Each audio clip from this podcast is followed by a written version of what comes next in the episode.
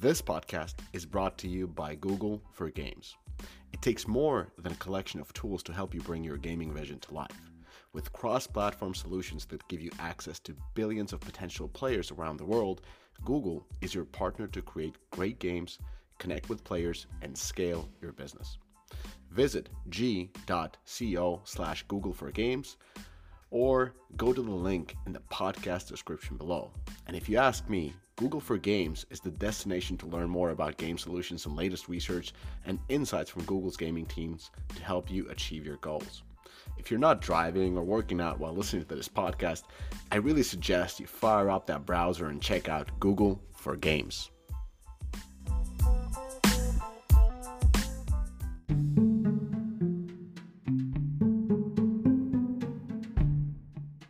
Let's pause this podcast for a moment because I need to talk to you. That's right, you. Are you ready? Good. So, you're an indie game developer and you need funding to help you launch and market your game. No problem, right? There should be one place where you can get funding and resources, but there really hasn't been one until now. Our friends at Xsolla have launched Xsolla Funding Club, which you should check out ASAP. Xsolla Funding Club is matchmaking service for developers, investment firms, and groups, as well as video game publishers. They have a simple process. Developers apply to join the funding club. Once they're accepted, their applications are sent directly to interested investors looking to invest into video games, games just like yours. It's a win win situation. Qualified developers get their game pitches placed in front of funding sources, while investors discover curated games that meet their criteria for the investment portfolio. Ready to get started? Just head over to xsolla.pro slash funding or find the link in the episode description and apply today. Xsolla Funding Club, putting the fun back in funding.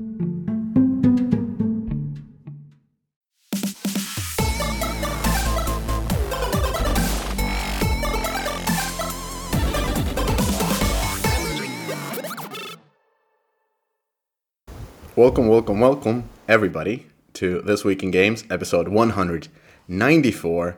Today we have a special guest, and it's Matej Lančarič, who thousands of you saw give an amazing talk in Istanbul about soft launching uh, mobile games. He's an UI expert extraordinaire. Matej, why don't you tell everybody a little bit about yourself? Yeah, I hope I, I'm a UI expert, but I'm UI Wait a minute, you're not UI expert? Okay, yeah. let's just sorry about yeah. that. Oh yeah, yeah. Let's yeah, let's cut it. let's cut it. oh yeah, thanks. Uh, thanks for having me here, actually. And uh, just uh, briefly, I've been in the industry for like nine years. It's not that long. I worked at various companies, but I work as a UA consultant for last five ish years.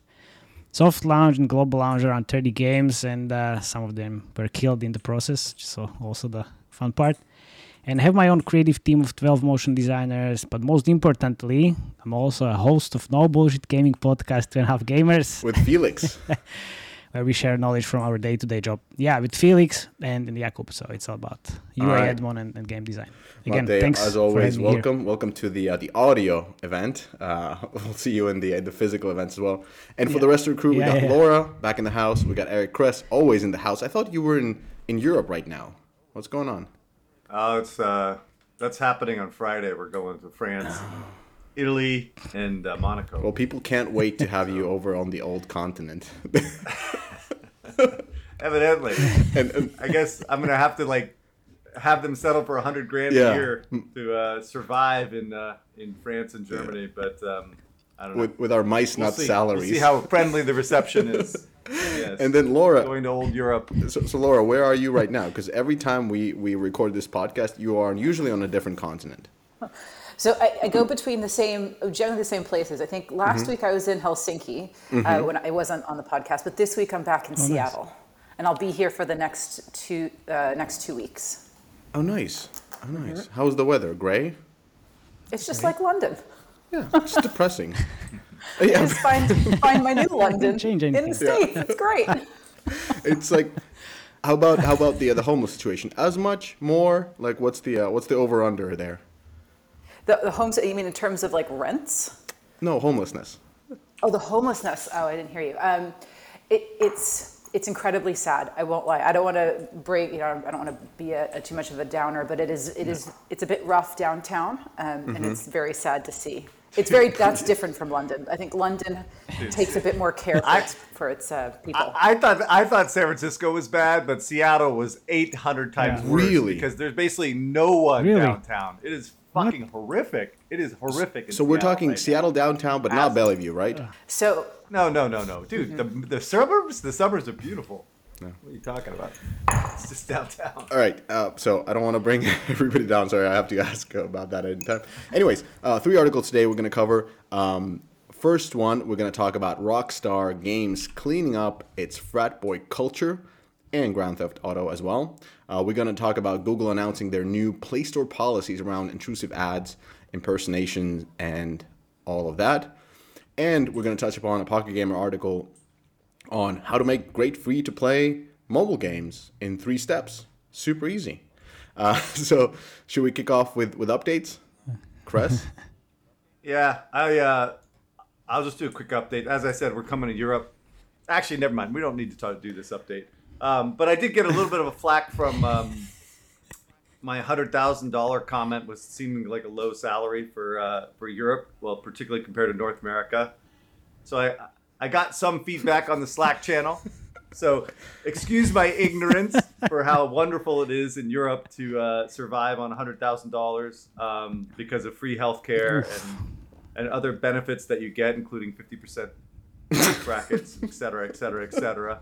Um, you know, I, I I have to admit, I am an ignorant American. I am born and raised in San Francisco. I'm fourth generation, so this is all I've seen from a work perspective. Um, and uh, my my kind of expectations are set around what happens around here.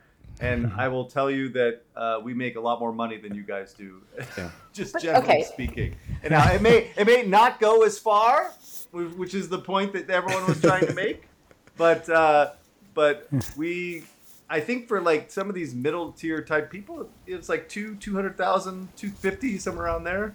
Um, but then again, rents are like five six grand. So you know, there you go.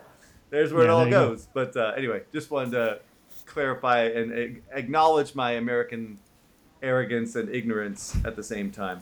Um, so there you go. I mean, just Apologies. as going back and forth between London and Seattle, it. I, I won't lie. I mean, London. You go. uh, Just the cost of living is very different. Rents are expensive in both in both cities. However, if I go to you know a nice grocery store in Seattle, I'm spending fifty to hundred dollars easy. Easy. I mean, I was looking yesterday. Hand soap was seven bucks. Like it's the nicer hand soap. That's seven dollars. It's expensive. You go to the Boots in the UK, it's still like a pound, two pounds. I mean, it's it's a difference. Yeah, and and London is one of the most right, expensive cities. And uh, by the way, I have to touch upon. I, I I'm seeing Kress's notes, and it says he's going to Monaco. I'm very interested to hear. Is it your first time in Monaco? Yeah, I have a friend who has a few apartments there, Okay. so I'm going to be staying with him. And obviously, anybody who has apartments in Monaco is very wealthy, so he's gonna, he's going to be showing us. I, around. want to hear. I want to Uh, hear your your uh, your opinion of Monaco. I'm not gonna say mine, but um, I'm, I'm curious of that in a couple of in a couple of weeks. You'll hear a real- little rant from SF Eric about the uh, the crown jewel of, of Mediterranean Uh, wealthiness. 100%. Mate, we'll what- see. and- I'll, I'll have lots to talk about, because particularly because I'm going to France, and I always have many things to say about the French. So yeah, yeah. Who doesn't? Uh, Mate, uh, any updates on your side? exactly. No personal updates from uh, uh, any uh, traveling, but I do have some updates on the Apple side and Google side actually. So um, Apple announced they're expanding the ad placements. So um, the new ad opportunity, yeah, exactly, yeah. Dude, just wait. it's a it's a best joke ever. So they're expanding the ad placement to today's tab, which is the the featuring placement, uh, and they uh, confirm that it's kind of dying. So you know how to improve it. You place ads on it. Uh, but then there's the quote from the article, and this is, I, I think, the biggest joke ever. Like, according to Apple, both ad placements have been a tremendous success for developers, helping them find users who may be interested in their apps and games. The expansion of app opportunities in the App Store is the part of the company's effort to maintain the App Store as the best place for developers to grow their businesses. Yeah, well, I'm not sure about that. Actually my quick comment is uh, the Apple Search Ads is not such a great uh, UA channel for games. I mean, it works well for apps, but I have to say that. So for games, it's just absolutely terrible. it's not scalable that much, and it relies heavily on the on the keyword search volume. So it's intent based. So if your game is super small or your is super niche, then uh, you know people are not even trying to find it. So even after all these IDFA shenanigans, it can be a part of the, the UA strategy, but definitely and not not not, not the main pillar of uh, of the UA. Uh, so yeah, fun stuff. We, we are in a fucking parallel universe on this shit right now. I mean, is it, Yeah. am I crazy? It's like they're just completely like pulling all this bullshit on advertisers yeah, and completely destroying the ecosystem and then giving out breadcrumbs for fucking search on their goddamn site and Yeah. putting ads on the fucking discovery. Yeah. And, and this all assumes that there's some kind of fucking organic traffic to the store that's happening, right? That that most of the traffic to the store was being driven by UA to begin with, right? It's like uh, what Yeah. what planet are we living on that this is okay and that like everyone's just accepting that this is going to be the new world order, right? Fucking hell, dude. It's like Yeah, but- crazy. It's crazy. It just gets worse and worse crazy. and worse. And so they're competing directly against um, ad tech providers or what are the advertisers Yeah. with their bullshit store stuff, which is fucking horrific because the store is a joke. Like, what what is going on? Yeah, the like, store is a joke. is this how is this being Yeah. accepted is okay? I, anyway, sorry, I didn't even read that when you put. look. So if you if you compare the uh, the featuring effect f- like today and a couple of years ago, like today you're gonna get a couple of thousands installs Yeah. and like very low revenue. And then like a couple of years ago, it's like super super Fu- powerful. It's a fucking Now, like, joke. look, It's like it was like because it used to go for like a week. Like featuring was like really valuable. Now it's like a day or two. it is it is for a week, but yeah, the two day stab is actually one day, and it's not all like worldwide. It can be in different countries, and if you get the tier three placement, then you're going gonna get loads of installs, but zero revenue, Oh zero God. revenue. I, I know the Apple guys listen to this podcast, and I know I'm not really blaming them.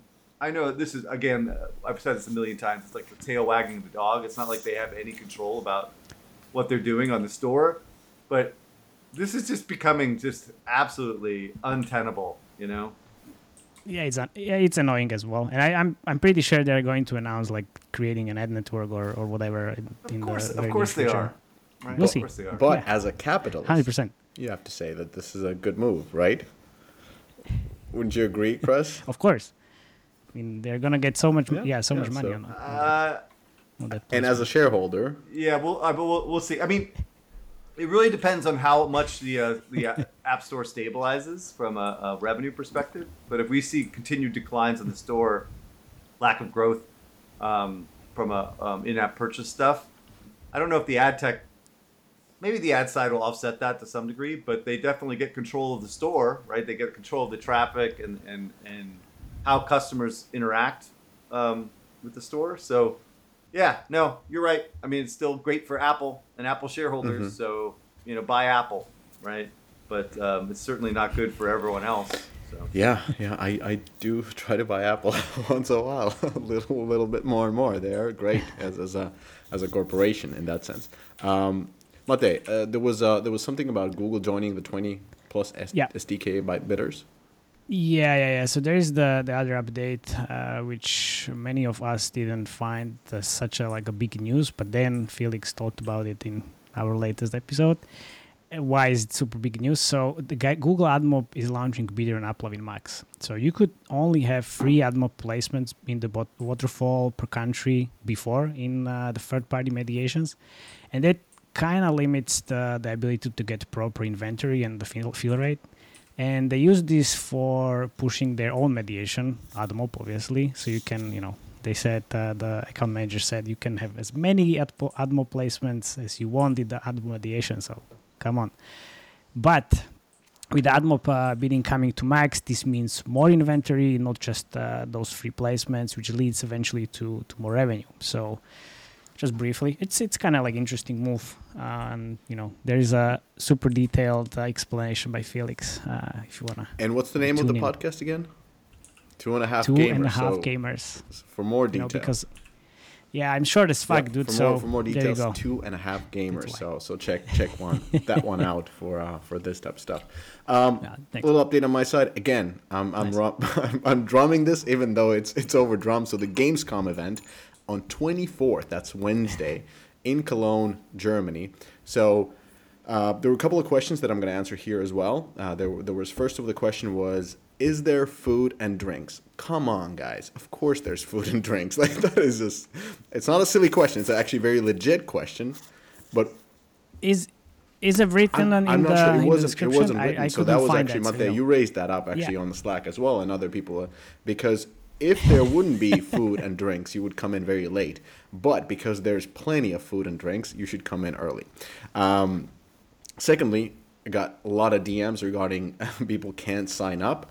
Um, we were so we were at first of at half capacity, meaning like we took half of the space and that got filled up. Then we took all the space, that's 400 uh, seats, that got all filled up. And now on Monday we released 200 more tickets, and now those are gone as well. So, so we are we're gonna we're gonna have 800 people in a 400 people event. Um, I'm sure all of them won't come, but but we're Nice. pretty pretty full. Uh, now there's a waiting list, so you can still register and put your name on the waiting list. And even today, I approved a lot of uh, good friends of the of the Deconstructor Fun to the uh, to attend the event. So please keep on putting putting your name there. And and um, um, I don't know if you can cancel your ticket if you're not coming, but uh, but we'll keep on letting people in. And it makes sense also to to come by. And if you come by early, you're probably gonna get in if it's if it's so full. But Wait, wait, when is this thing? but this is next month, August 24th, Gamescom. It's like the, uh, the it's not GDC, it's like a PAX. It's PAX in Cologne. It's a consumer facing event. I know. It's Are already you living in the past? It's already Sorry. August. Already August. Sorry. It's already August, man. September, You're living in September. July. Maybe Next maybe I should maybe I should come to this thing. Oh, You'll be in you're Europe gonna come, this sounds, it's gonna be a riot, dude. You should come. Yeah. It's, it's gonna be. No, no, I'm, I'm, I'm back on. I'm I'm back on the 19th. Oh, I- man, I you can should come have though. stayed for just a couple of more. Yeah. Because Prolong No, the but it's in trip. yeah. September. You said right? No, it's August 24th. No, it's on August. Uh, It's like he's Oh, living in July. No, can't do that. Wait a minute. I can't go right back to. Yeah, it's Europe. this month. It's this month. Sorry, I'm, I'm so. It's August Yeah, it's- 20, yeah, yeah. 24th. So Wednesday this this month, uh, August 24th. Anyways, there's a link in description. Ah, Just sign up. It's gonna be fun. We got we got two panels. I'm coming up with a. I'm not gonna. it's good. It's good. There's gonna be a, this is gonna be a pretty unique panel. There's gonna be some some fun little. Um, I wouldn't say a drinking game, but you know, just something to to pay more attention on, on some keywords that are Oh. being said, and maybe you have to take a sip when when the panelists say those. So just keeping the event very very light, very fun. So if you're all about having having a good time, this is it. There's it's it's Deconstructor Fun, it's Naavik, and it's Phoenix Game. So we're doing this event together, and it's gonna be a riot. Um, other you know important updates. Concept Ventures launched a $60 million pre-seed fund for UK gaming ventures. Now, the pre-seed fund is known as the fund. I wouldn't say that's a super creative name, but very, uh, very well describing what they're doing. Uh, the fund is backed by the British Business Bank and is one of the few pre-seed investments in the UK dedicated to gaming. The target investment size is around 500k, and they are looking to get 15% of the company for the investment. Now, I'm raising this especially because I really love the transparency that they have on their site. Uh, they share the overview of their process, how they evaluate founders, very clearly outline what they're looking for in terms of a product and market fit, the founding team, the business economics, the deal terms. So if you want to check them out, it's conceptventures.vc, but they are mainly, if not fully, to my knowledge, focused on the UK market. Uh, so so do check them out. Uh, looks looks pretty interesting. Um, also, two mobile games passed pretty important milestones. Diablo Immortal, we were just talking about. Chris was saying that Diablo has never shipped a good free to play game.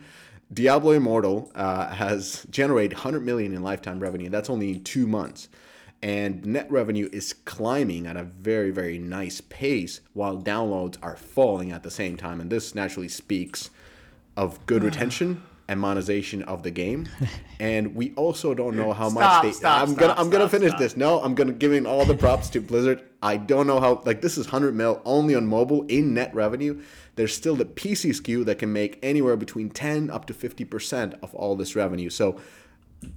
So Diablo Immortal is a good game. I'm going on a limb and I'm saying it. It's it's a, not only in terms of gameplay but as a business case. Eric Kress, what do you want to say about Diablo Immortal?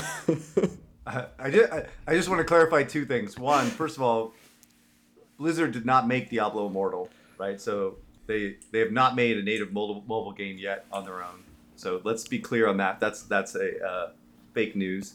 And then this, Well, not on, on their own. They said like they are they worked really whatever. close with No. NetEase. Whatever that means. Yeah. Whatever No. that means. Yeah, whatever that means. and then the second thing is that um, I will agree that it has done better than I expected, generally speaking. But um, if you look at the U.S., you can see that the, the revenue is starting to decline, and retention is an issue with this game. I've been told by many people, so it's not. It's they they are having retention issues, but the uh, spend depth is really high, so I think that's helping. Uh, you know, maintain these high level, higher levels of revenue with with these uh, the whales. So we'll see how long it can stay. But now they're launched in, in Asia, and what you're seeing is you're seeing these downloads and revenue um, driven from lots of territories in Asia um, that are helping driving revenue right now, revenue growth. So Is, this is this done with, Um, but it- with Tencent or NetEase? NetEase, right? Mm, yeah, NetEase. Interesting. Okay. NetEase. It's always very interesting It's to a great. It it is a great game. Yeah. And what I'm always curious about is like how are you guys working together and how is that, you know, panning out given that you have a team in, in California and a team somewhere in China, very different cultures, very different working cultures, very different um, preferences in terms of, of games that you like and play, and also very, very different time zones. So um, anecdotally, we've heard a lot of very, very, very, very, very interesting stories about how these teams work together. Uh, but if anybody wants to come and talk about them openly, that would be a very, very, very interesting podcast. Anyways, uh, another game that has um, Okay, and then, oh, sorry. The oh, sorry. The final point I would make is that even though Diablo has had so much success, Blizzard revenue was was was terrible, and and and the DAU was terrible for, uh, or the MAU was terrible for the Blizzard uh, Blizzard um, game unit at at Activision. So, regardless of how well Diablo is doing, it's not material for Blizzard because um, NetEase is taking the lion's share of the revenue. yep, So, so this is not this is not going to change the fortunes of Blizzard. I think Blizzard has much more at stake with World of Warcraft, um, Overwatch 2, which I think is going to be a disaster, and then uh, Diablo, I think is going to be absolutely massive next year if it can come out. and can make it. how about the other World of Warcraft that is that is the uh, the RTS game? Oh, the uh, the mobile Yeah. game. Yeah, that will be the first game that actually Blizzard makes on its own, right? Um, so we'll see. That's a, that's a tough genre to monetize, Yeah. but uh, they have a good IP. They should put it on Apple Arcade. Just saying, it's a perfect fit for that. Yeah, exactly. No, it's No, no, no. Why? Yeah, why Apple Netflix- Arcade? Put it on as well. Netflix, right? Drive retention. Exactly. You know, exactly. basically, do do live ops for free, Right, dude. Just Netflix. just There- just spend as Yeah. much money There as you was a- want. Build the biggest team possible. Hold on. and don't generate revenue. now from that it. you said it, there was an that's a good business model. There was an article on on like this is so funny. There was an article on GameSpot. I don't know what GameSpot is, uh, but the article is titled "Just Like That, Netflix is suddenly kinda great at games." That is an excellent, excellent article. It's like it's is it a diss or is it true? Like what's going on? So um, so yeah, they should Yeah. they should put it on Netflix because it's kind of great at games.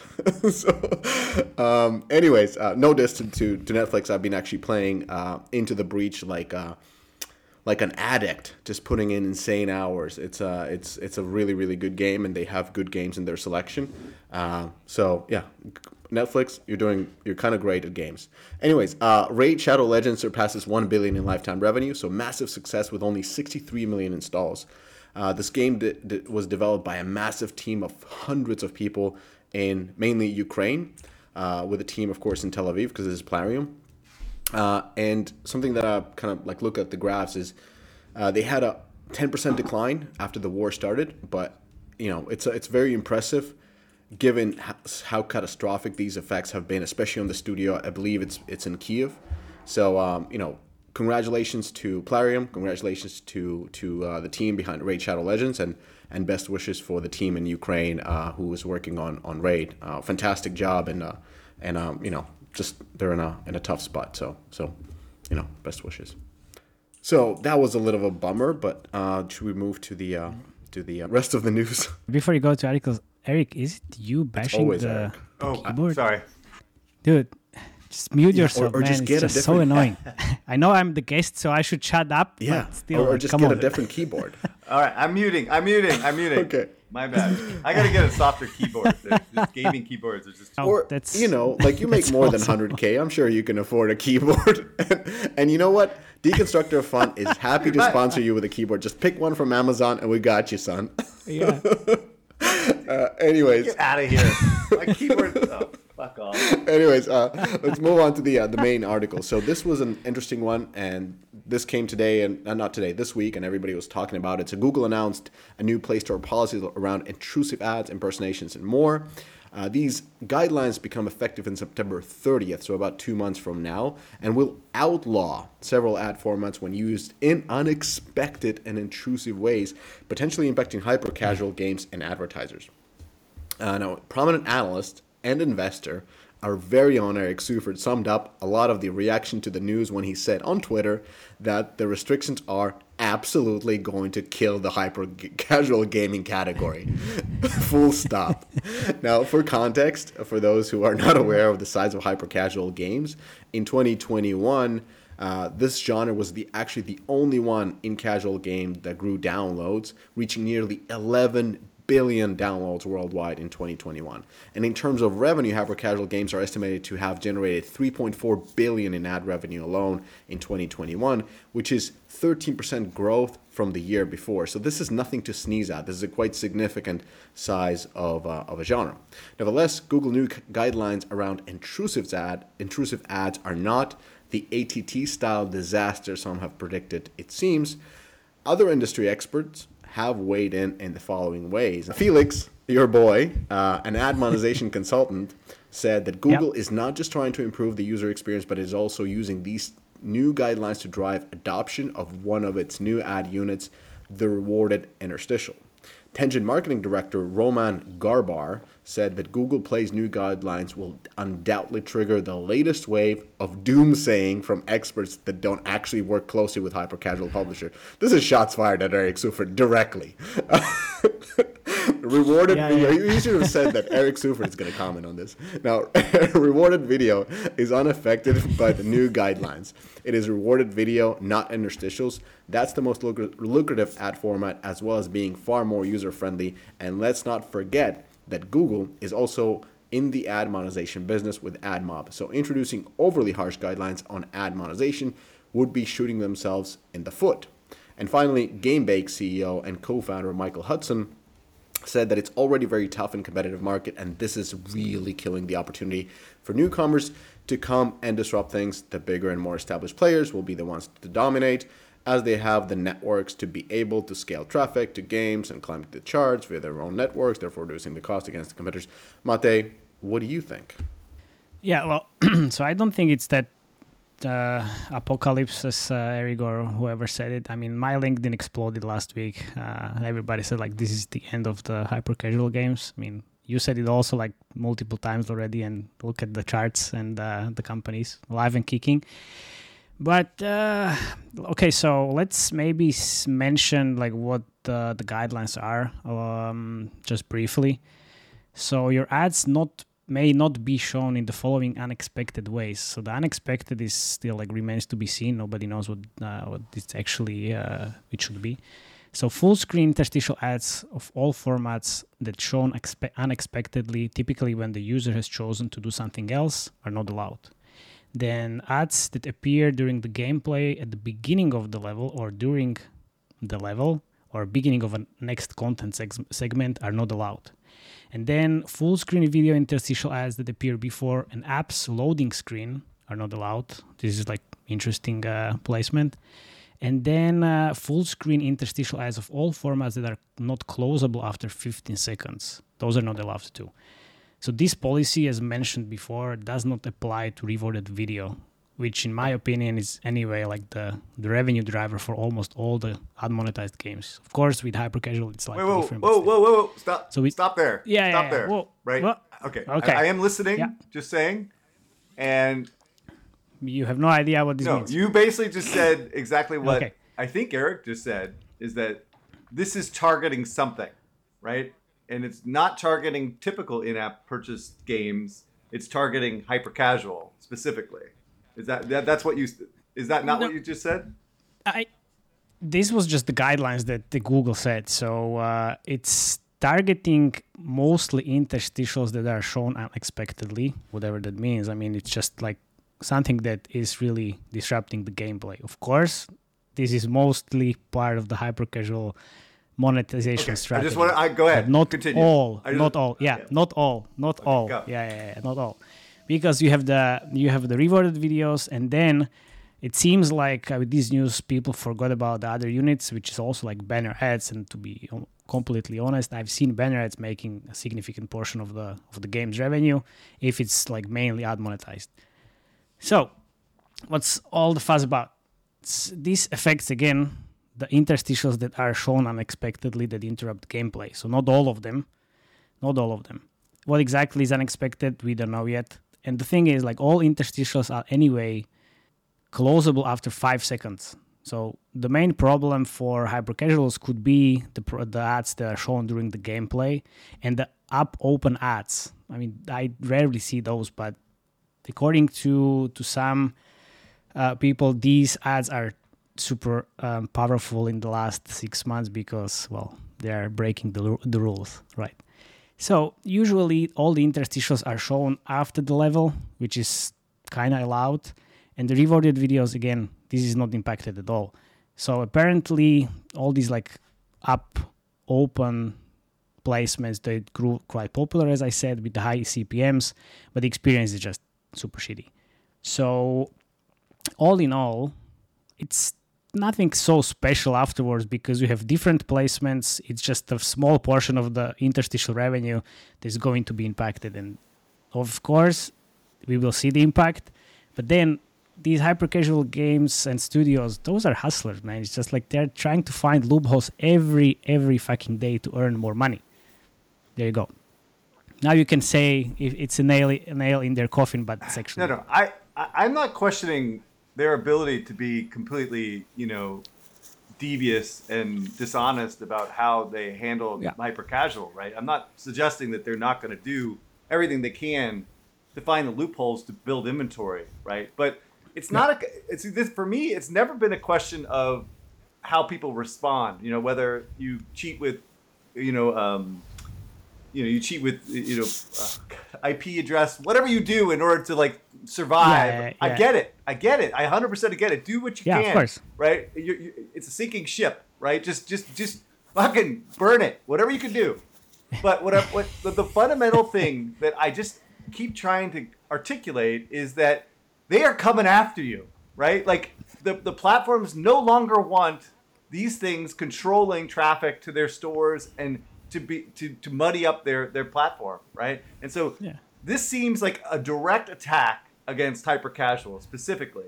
That the, the, the me- mechanisms by which they are, are generating ad te- ad revenue is not okay. Now, not only with, with with Apple, but now with Google. Out of the, it seems like out of the blue. I don't know. Maybe I'm wrong. Has this been something that's been Yeah. coming? that's the thing like they, the google is also do, they have the, the admob mediation so they actually earn money out of the hyper casuals but in different way. So you know like like uh, i think roman mentioned there they would be shooting themselves in the foot if this was uh, like a direct attack. It i mean it is an attack of course but if if it was a direct attack then they would just you know destroy the whole uh, interstitial placement. Got it, that's got it. it. and you know and there's the motivation there's the motivation from from google that they have this new ad format which is called a rewarded interstitial which is in the beta for i think six months and now with this policy they are trying to push uh, the new Okay. placement as well I mean, uh, so It's- so there you so go what yeah. the fuck does Voodoo do, right? Like, uh, you know, they'll find up some other devious way of going around this, and they'll just plug that hole. right? 100%. I mean, like, yeah 100% okay, uh, th- th- this is all. It's the motivation that I'm really concerned about, and and the, and the reason that no matter what news comes out, it's like these ad tech guys are absolutely screwed. You know, like it's going to be hard for them to survive in the same way they have for the last seven years, and it's just getting worse and worse. You know.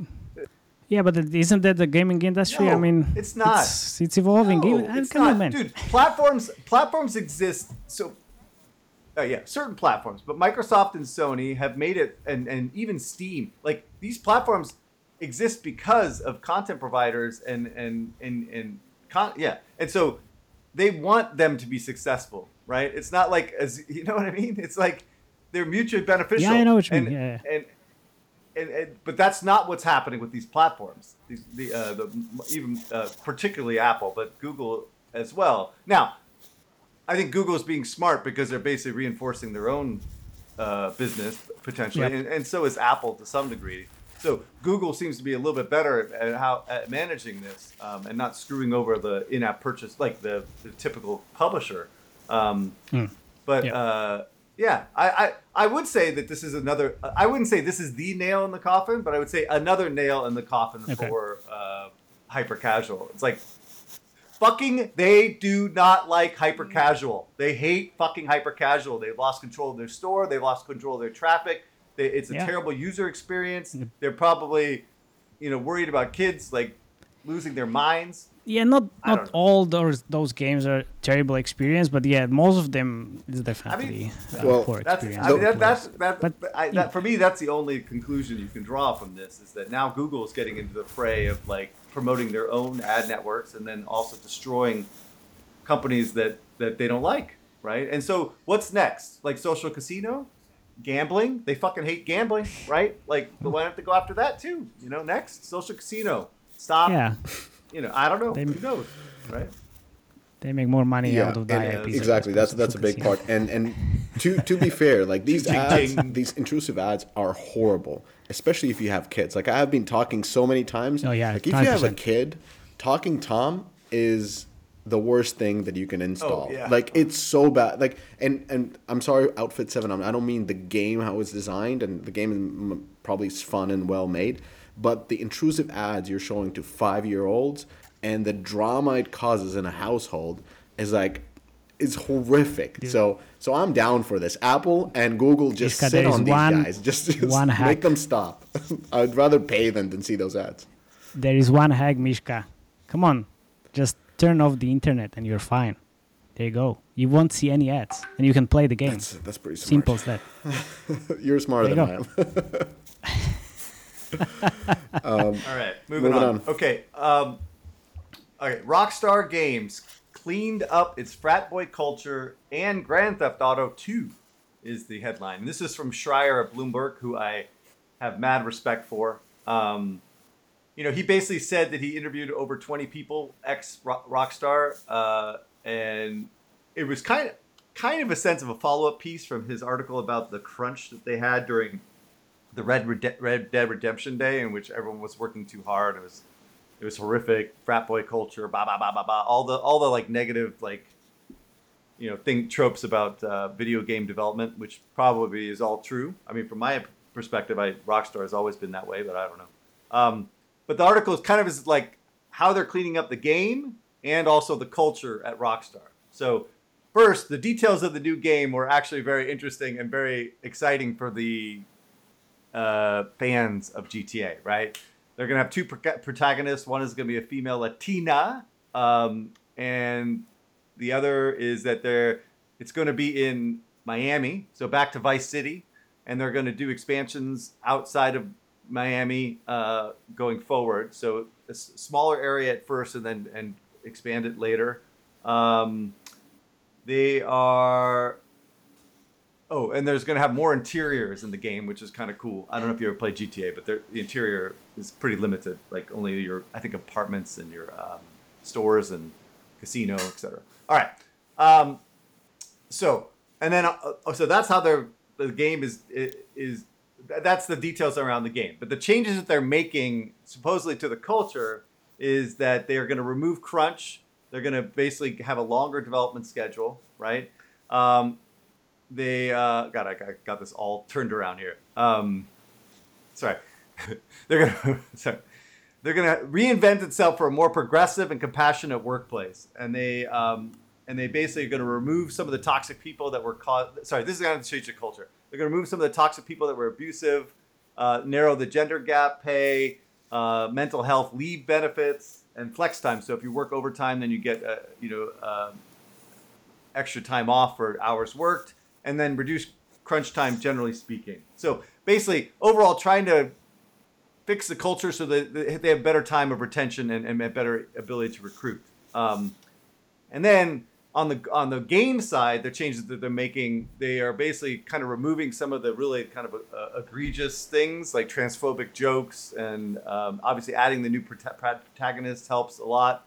Um, they're not going to punch down, making jokes about marginalized groups, which if you actually listen and watch or play uh, GTA, particularly some of the older ones, some of it's pretty tough to listen to, honestly. Like given today's, uh, um, you know, uh, expectations, I suppose. So anyway, they're going to try to clean that up a, a bit to make it more uh, digestible for a broader audience.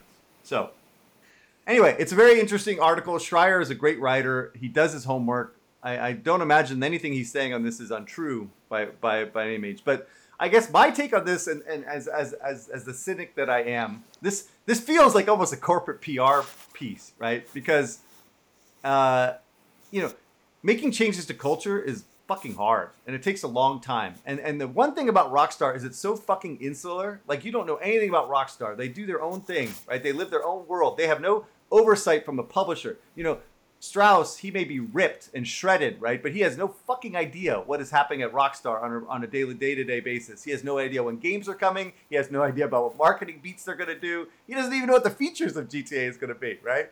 Um, so, so what was that?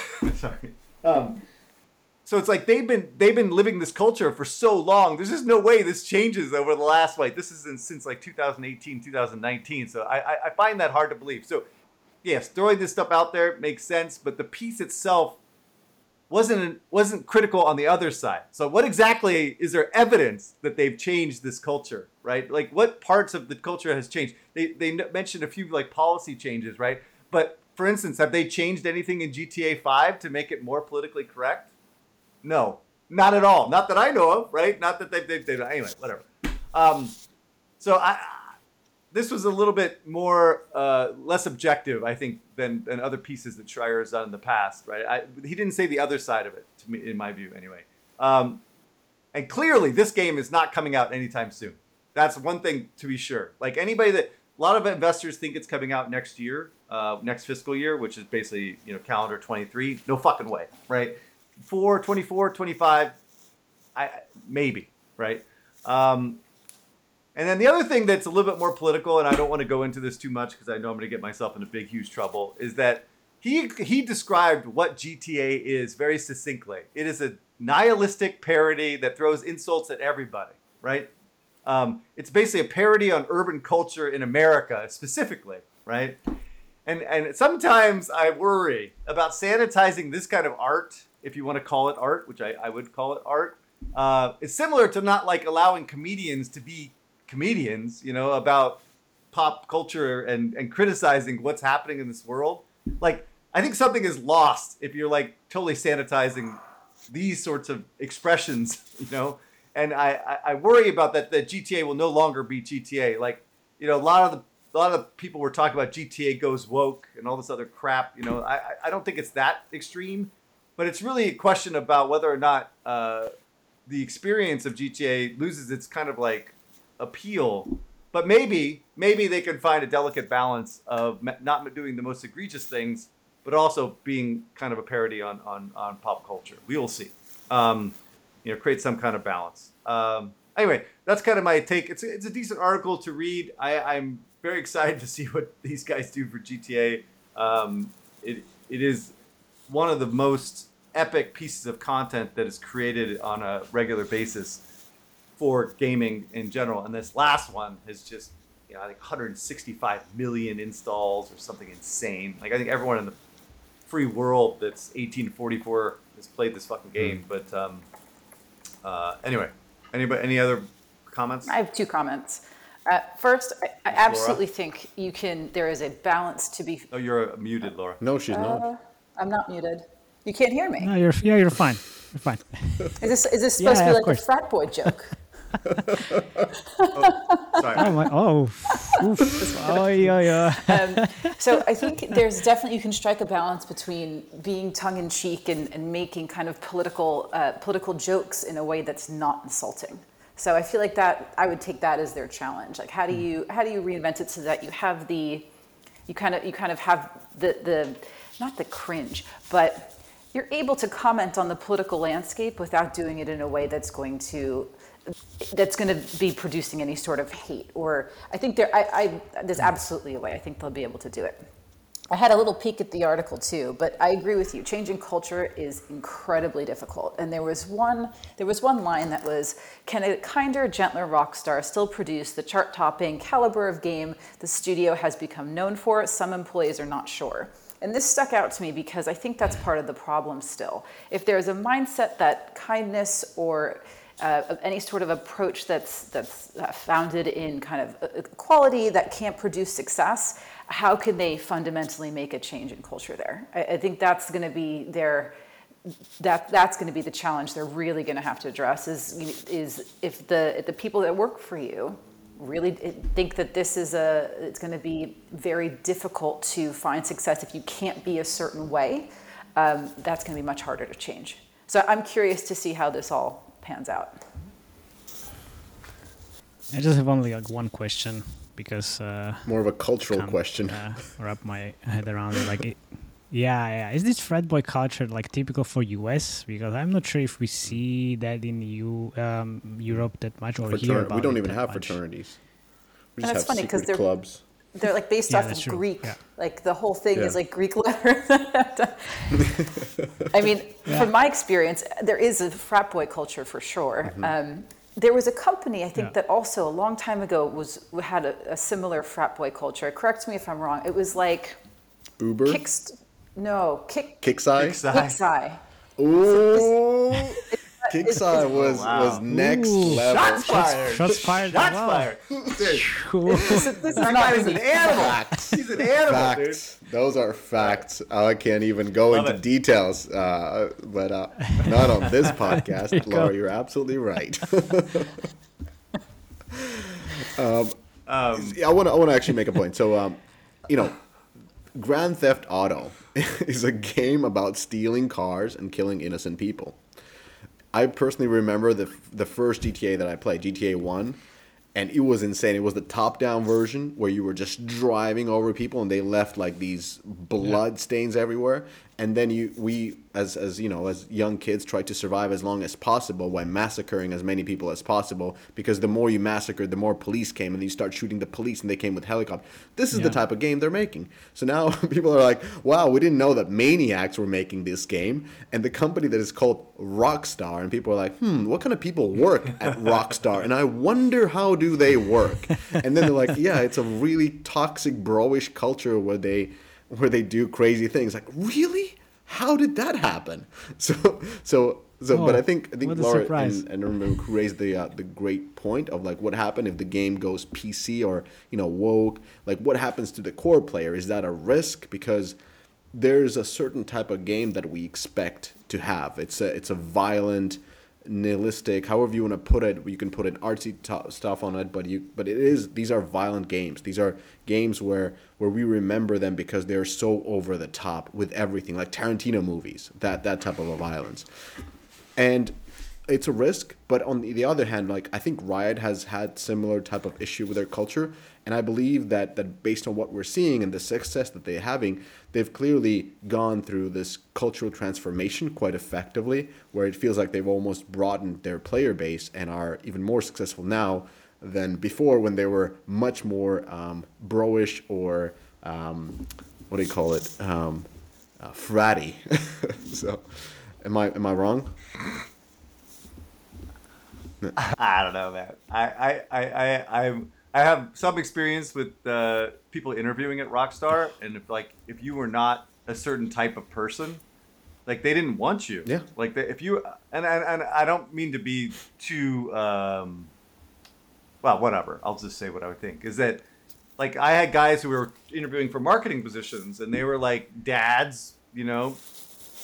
I mean, relatively conservative, liberal, Mm-hmm. I guess, but they interviewed and they're like, "There's no, you're not a cultural No. fit, right? Because you're too nice. Yeah. You know, you got to be part of that like urban culture." And so they, they, they, and and they, and they specifically said this. It wasn't some like kind of like Surprise.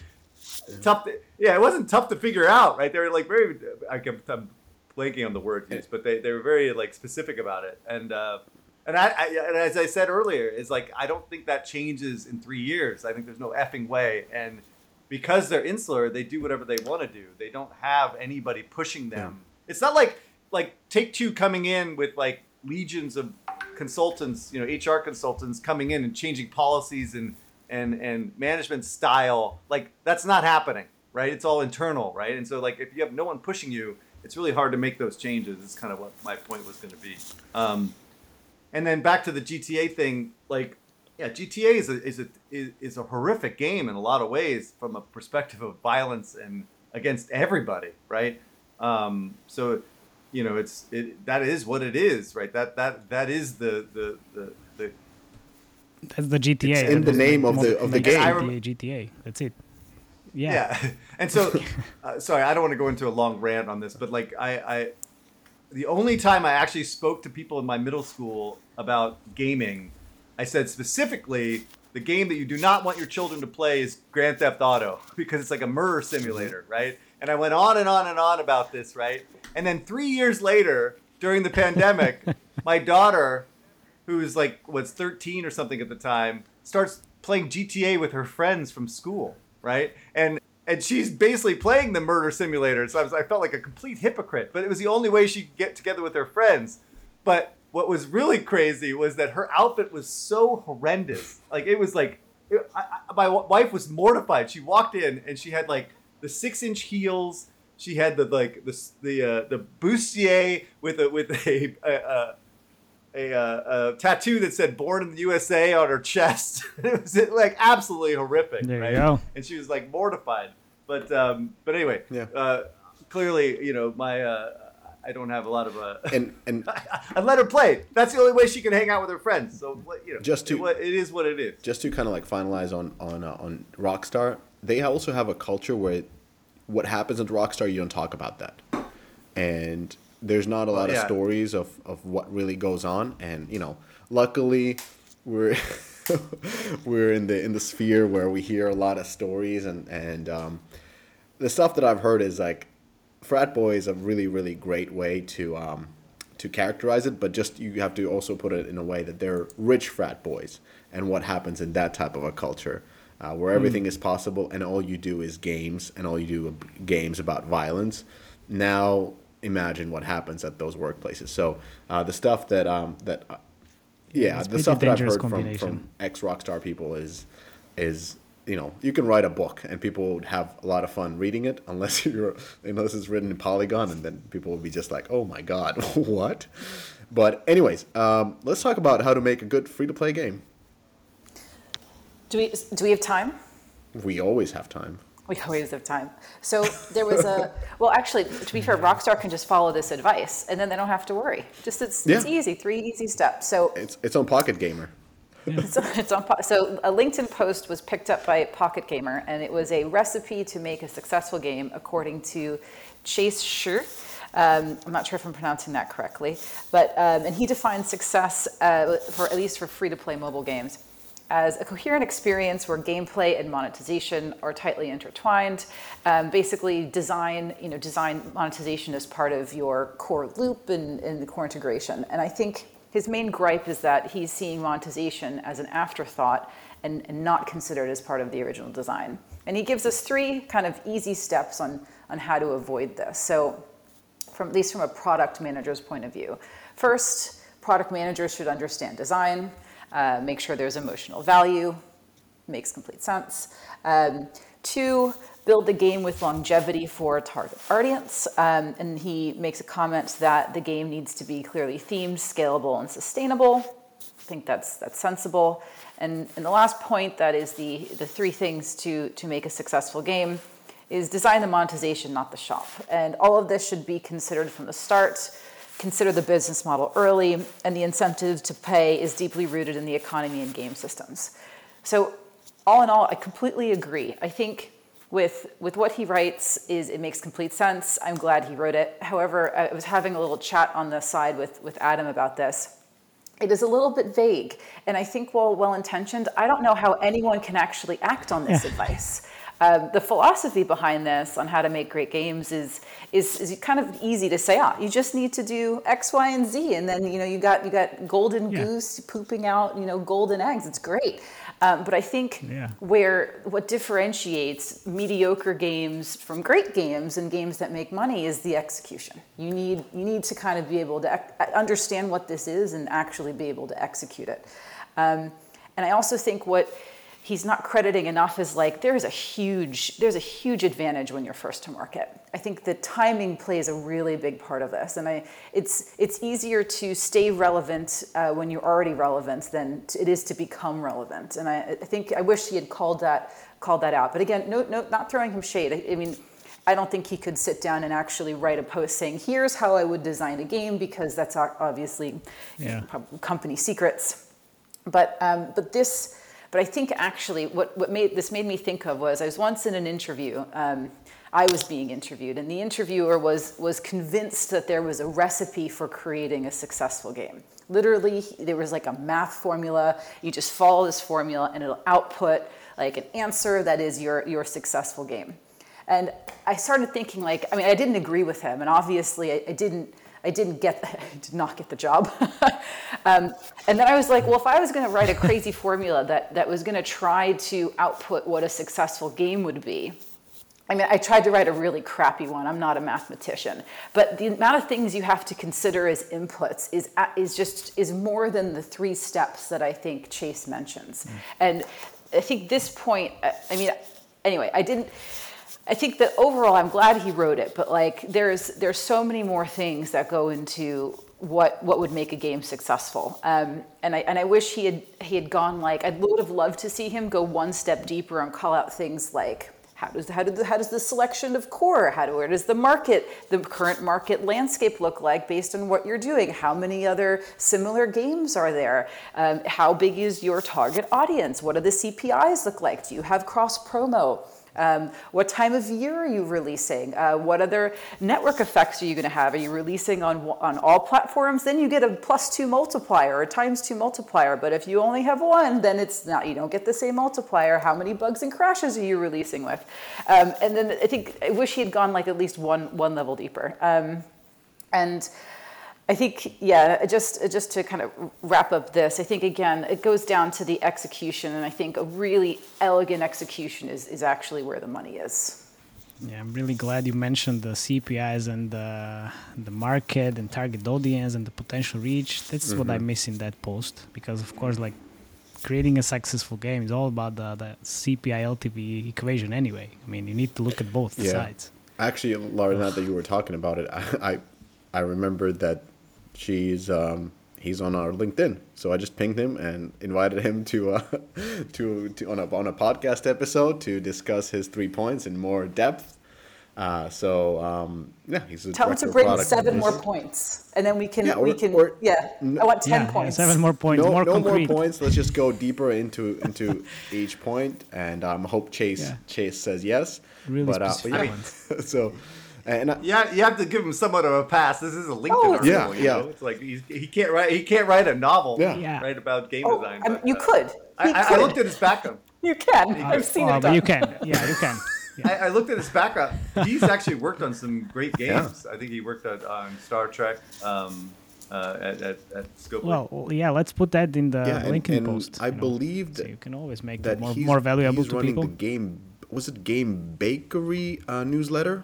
Uh, and um, they have a really really great breakdowns of especially games that are really big in Asia, um, in, in the Chinese and and uh, I think mainly in the Chinese market. So so d- definitely like. I just want to say like there's no there's no shade thrown at Chase because this was a post on LinkedIn that Pocket Gamer in their